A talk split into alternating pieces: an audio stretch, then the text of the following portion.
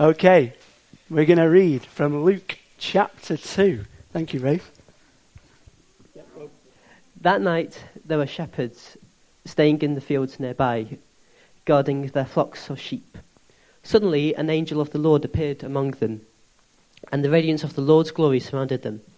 They were terrified. But the angel reassured them. Don't be afraid, he said. I bring you good news that will bring great joy to all people. The Saviour, yes, the Messiah, the Lord, has been born today in Bethlehem, the city of David, and you will recognize him by this sign. You will find a baby wrapped snugly in strips of cloth, lying in a manger. Suddenly the angel was joined by a vast host of others, the armies of heaven, praising God and saying, Glory to God in highest heaven, and peace on earth to those whom God is pleased. When the angels had returned to heaven, the shepherds said to each other, Let's go to Bethlehem. Let's see this thing that has happened, which the Lord has told us about.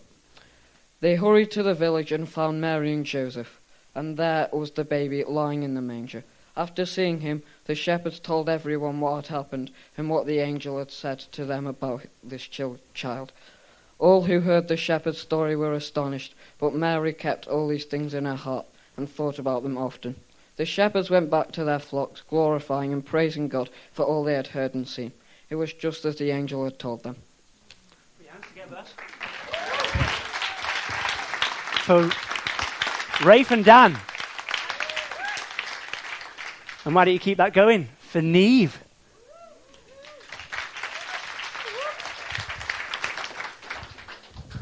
Right, can we just say like another thanks to those two because it's actually really scary being up here. Um, so yeah, thank you, thank you so much. Um, I've got one quick question. I'll try not to speak too long because I've got a bit of sore throat. Why the shepherds? Shepherd, shepherds in that time were not doing so well. They they would be sent out to civilization into coal fields just to watch over some animals. So why choose them to show the Son of God to? The wise men are a bit more obvious kings with gifts that mm, constantly worshipping, but shepherds, not farmers, they're servants. The truth is that none of that matters in the eyes of God. It doesn't matter who your parents are, what caste you're in, how you act on other people.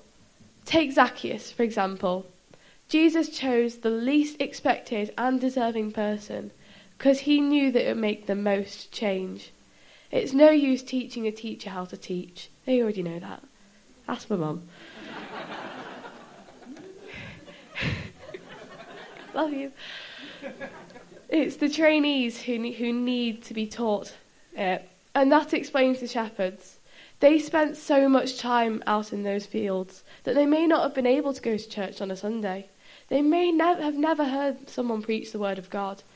But God know, knew that if they truly saw Jesus, then they will actually truly believe and tell others what they saw.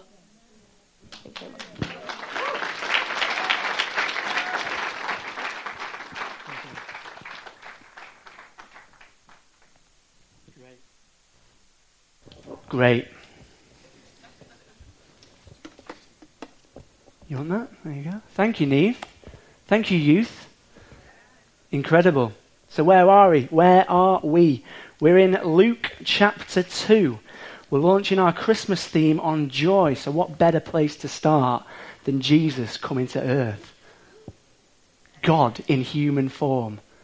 Get your mind around that. So, picture the scene. It's a cold, dark night. The shepherds are out in the middle of the wilderness. They're huddled around this campfire. They're having their usual shepherd banter. They've got dirt under the fingernails. They've got thick, greasy beards, so they've got tatty sandals and a pungent aroma of sheep poo. These guys have got nothing to look forward to, no hope of advancement or moving up in life. They're isolated and they're cut off from the rest of society. Just night after night of sheep bleating and bad sheep jokes.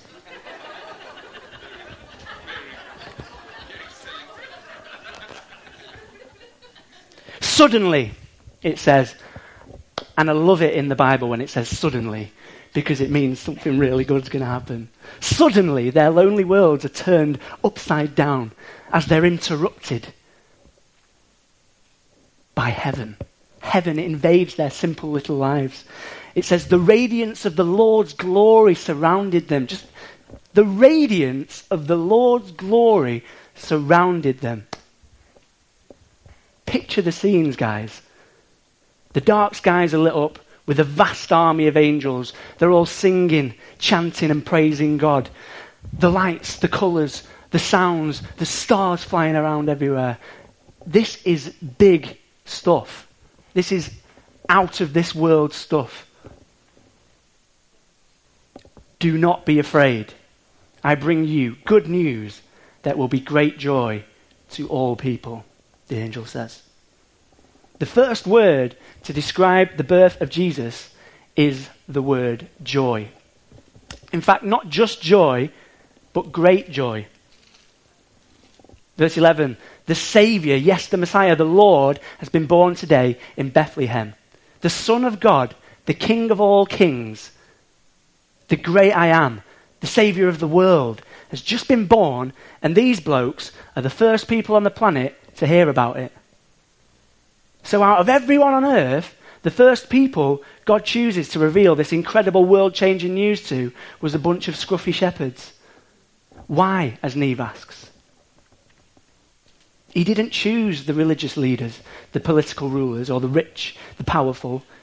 He chose these shepherds.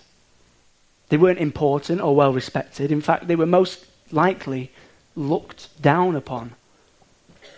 So, what was so special about these shepherds? Well, Scripture says that it was good news of great joy to all people. That means everyone. And God chooses the shepherds to emphasize that the good news was for everyone, for all people.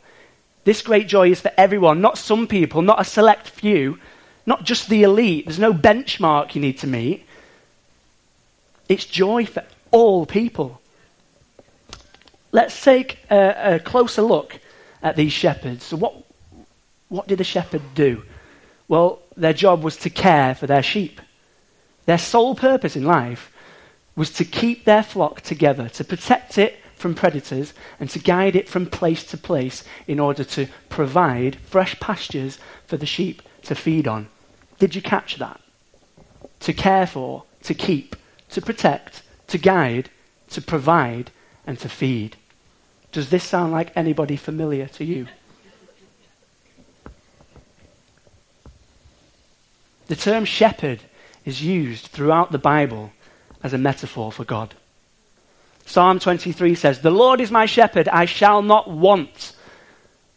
We don't want or need anything because He provides. He makes me lie down in green pastures. He leads me beside still waters. He restores my soul. He leads me in the paths of righteousness. God is the shepherd, and we are his flock. Interestingly, the Latin word for shepherd is pastor. What is the role of a pastor? To lead and to guide their flock or the church and to feed them. Not grass, but the word of God. It'd be a bit weird if Wayne stood up here on a Sunday and started feeding us grass. Not that type of grass. Stop it. But the word of God. Verse 20 says, The shepherds went back to their flocks, glorifying and praising God for all they had heard and seen. Now, this is significant. The shepherds went back to their flocks, glorifying and praising God for all they had heard and seen. So, for them to return to their flocks means that they must have to have left them. They must have left them in the first place. Verse 16 says, They hurried to the village and found Mary and Joseph. They hurried there. They'd literally dropped everything. They'd left their responsibilities behind and they'd hurried to the village. They'd sacrificed their jobs. They were prepared to put their lives on hold to go after this great joy which they'd been told about. If we want to find great joy in our lives, can I suggest that we have to be prepared to surrender ourselves to discover Christ? That might mean putting some things down. We might have to leave some stuff behind in the past. We might have to let go of something to discover this great joy. Verse 17 says, After seeing him, the shepherds told everyone what had happened. They shared the good news with everybody, all people.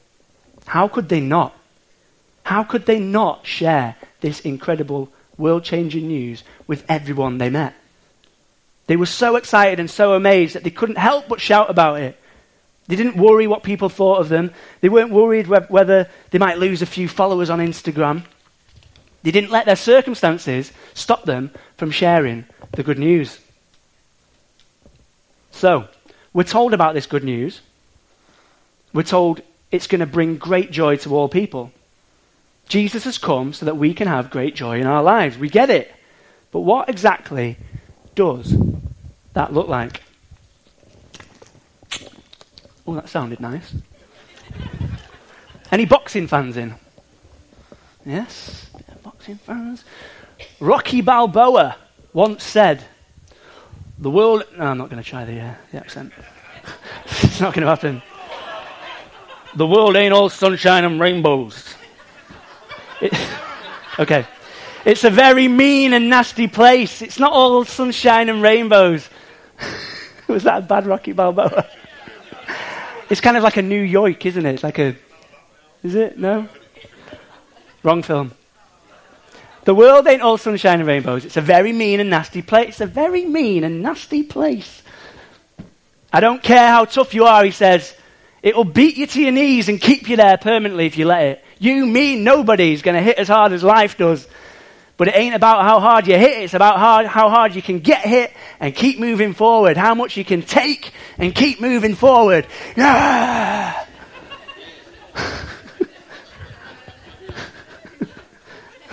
Rocky was right, you know. The world isn't all sunshine and rainbows. Even with Jesus in our corner, life can be tough. Amen? Who knows that? Probably everyone in this room. Life can be tough. It's not all sunshine and rainbows. Sometimes we can feel like life is actually beating us up. The truth is, God never said that we wouldn't face trials. Nowhere, I can't find it in this book, does it say that we're not going to face trials. It doesn't say anywhere in the Bible anything about life being anything to do with sunshine and rainbows. But we have been promised great joy. The joy we've been promised isn't dependent upon earthly situation or circumstances. You with it? It isn't dependent upon your income bracket, your relationship status, or where you live geographically. This joy is based on who Jesus is. This joy is based on what we know He has done in the past and what He has promised us for the future. You won't find joy in supporting your favourite football team, especially if you're a United fan. You won't find joy in listening to your favourite Justin Bieber album. Who? You won't find joy in those things. They might make you happy. They might make you feel good for a moment. They might bring you happiness for a while. But it's not the great joy that we're talking about today. Happiness is a feeling based on circumstance. It's triggered by other people, things, places, thoughts, or events. Happiness comes and goes. Happiness is an emotional response to an outcome. If I win, I'll be happy. If I don't, I won't. We can't sustain happiness because we immediately raise it every time we attain it. We're always clambering after more happiness. Joy, on the other hand, is a different thing. Joy is not a response, it's a constant. Joy is fixed, joy is immovable. Joy comes from within. Joy comes from a deeper place. It's found internally, not externally. Joy comes from having a fixed perspective on who Jesus is. Happiness is situational and it's changeable like the weather, but joy is constant and unchanging. And our God is unchanging in a changing world. Happiness is the fruit of our salvation, fruit of the situation, sorry. Happiness is the fruit of our situation, but joy is the fruit of the Spirit. So, as Christians, hands up all the Christians, having invited Jesus into our lives, we've got the Holy Spirit living inside of us. We read in Galatians 5:22, the fruits of the Holy Spirit are love, joy, peace, patience, kindness, goodness, faithfulness, gentleness, self-control. We've got them inside of us because we have the Holy Spirit living inside of us. We've been given access to all of these things. God has given us access all areas. We've been given backstage passes to the Joy Fest. Better than that, we're on the VIP list. But it's up to us to access our joy. Don't you know that you can be on the guest list with the VIP tickets and the backstage passes and still not turn up to the party? We've been given this gift of joy. But it's our choice to accept that gift. That gift. That gift. Ooh. So, for an illustration, I'd like to invite somebody up. These lights are awesome today, by the way, aren't they? They're blinding me, but they're great.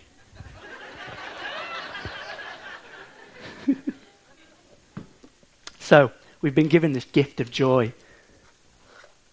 But it's our choice to accept that gift. Like a, it's like a mirror ball. It's great. So, uh, come on then, Saul, the Ant to my Dec. Give him a hand. Saul, I would like to give you this gift. Wait for it. Would you like to accept this gift? You would. Okay. So, if I was to offer Saul this gift, and he was to say, Nah, I'm all right, thanks. Is that, li- is that likely to happen? You th- would you, if, if somebody offered you a, f- a free gift, would you say, thanks, but no thanks? No? Or would you take it and say, thank you so much for that? Wait for it. thank you so much for that gift. I accept. So, Saul, would you like a gift? There you go. He's accepted the gift. Do you want to unwrap it in front of us? What could be inside? What could be inside? This is exciting! It's Christmas! Thank you. It's a box. What's in the box? Spoiler alert, it's joy. But there's also some chocolates in there. Take a seat, Saul. Share, all right? It's for us to unwrap the gift that we've been given, to accept the gift, and to access the gift. Does this make sense? To accept and to access. In fact, we're commanded to make use of our joy. Philippians 4, verse 4, Paul instructs us, Rejoice in the Lord always. I will say it again, rejoice. He even reiterates it. He repeats himself just to emphasize what he's trying to tell you. Rejoice in the Lord always. I will say it again. Rejoice. How many times do you need to be told? It's a command. It's a duty of ours to unlock our joy. It's an instruction to tap into what God has put inside of us. Paul actually wrote that instruction whilst sat in prison. Imagine that. And prison back then wasn't like it is today. You don't get Xboxes. Prison was life or death. Your feet were getting chewed by rats. It was dire straits. And Paul is telling us to rejoice. But, Josh, what about all this stress and anxiety and worry and fear that I'm dealing with? What about all this depression in my life? Philippians 4, verse 8 says, Fix your thoughts. Fix your thoughts on what is true and honourable and right and pure and lovely and admirable. Think about things that are excellent and worthy of praise. Then it goes on to say, Then the God of peace will be with you. Fix your thoughts. Another translation means to continually focus your mind. In the chaos of our circumstances, we are called to continually focus our minds on Jesus. In the midst of our stress and our worries, we are to continually focus on the joy that He has given us. Jesus was born, lived, and died so that we could have that joy. Hebrews 12, verse 2, again tells us to fix our eyes this time on Jesus. Fix our eyes on Jesus, the pioneer and the perfecter of our faith. For the joy set before him, he endured the cross, scorning its shame, and sat down at the right hand of the throne. Another instruction. So we're told to fix our thoughts and to fix our eyes. And to fix something in place means to secure it so it is immovable to fix something in place so it's immovable. Another use of the word fix means to repair.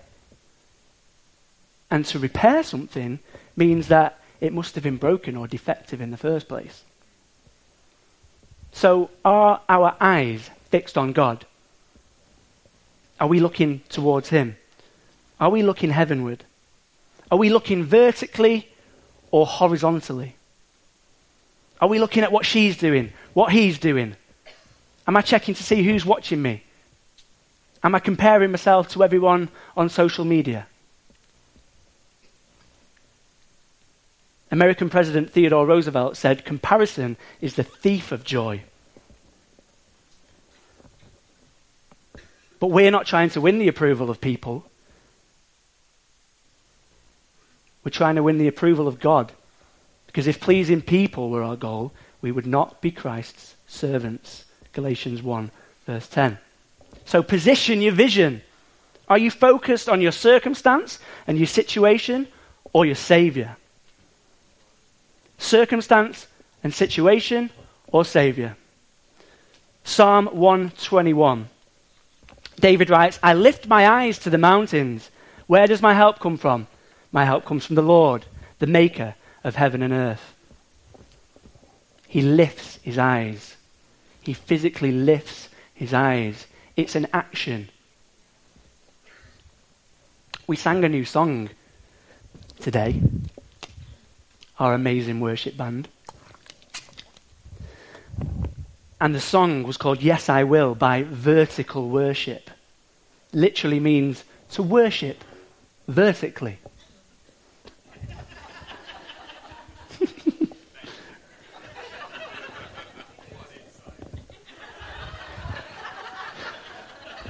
Oh, yeah.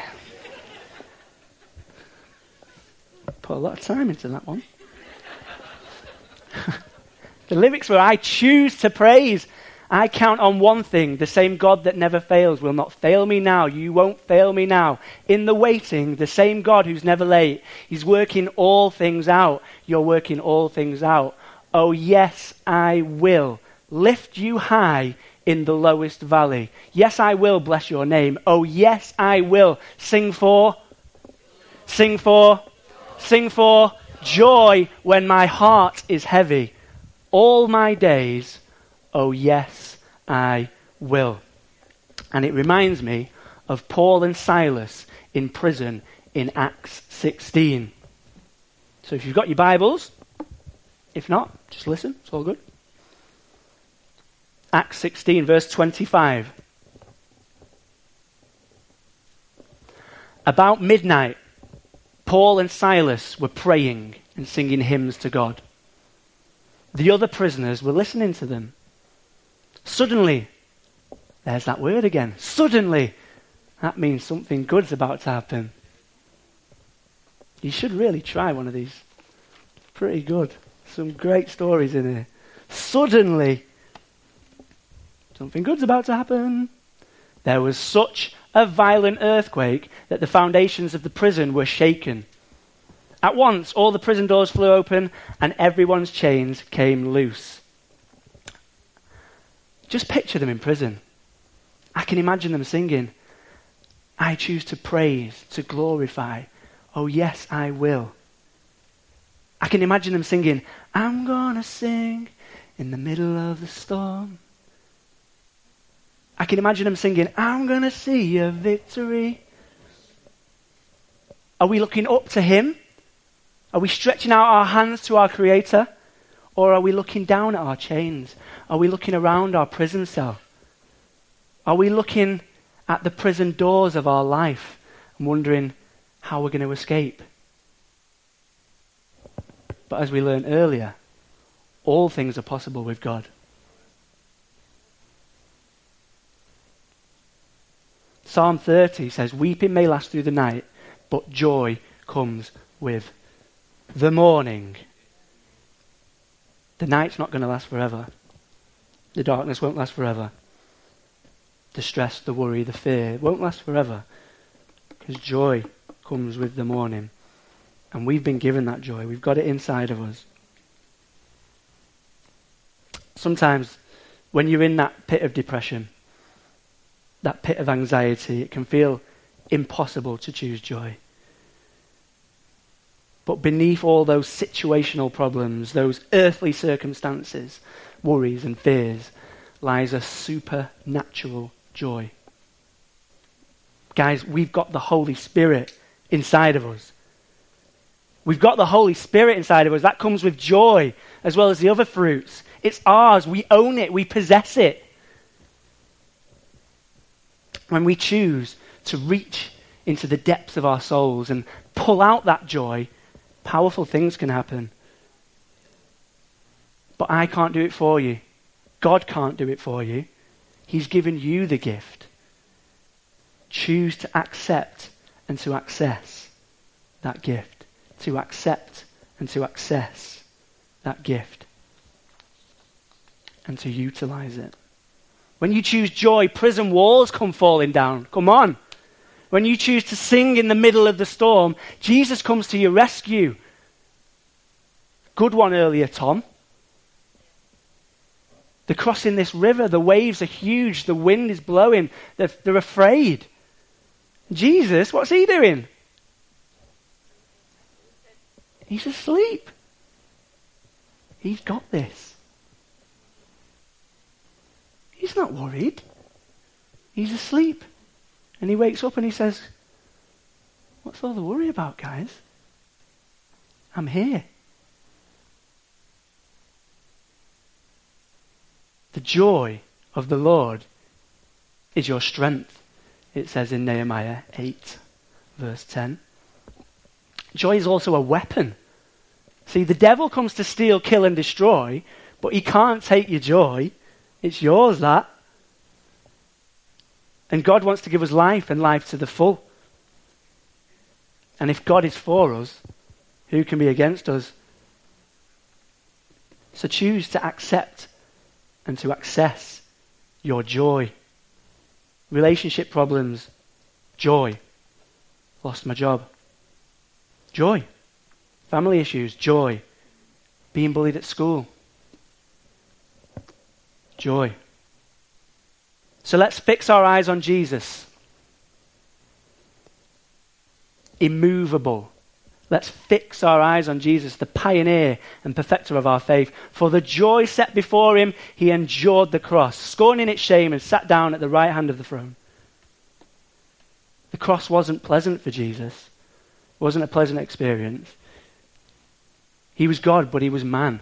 He was a living, breathing human being. He felt pain like the rest of us. It was not a pleasant experience having nails put through your hands and your wrists and your feet.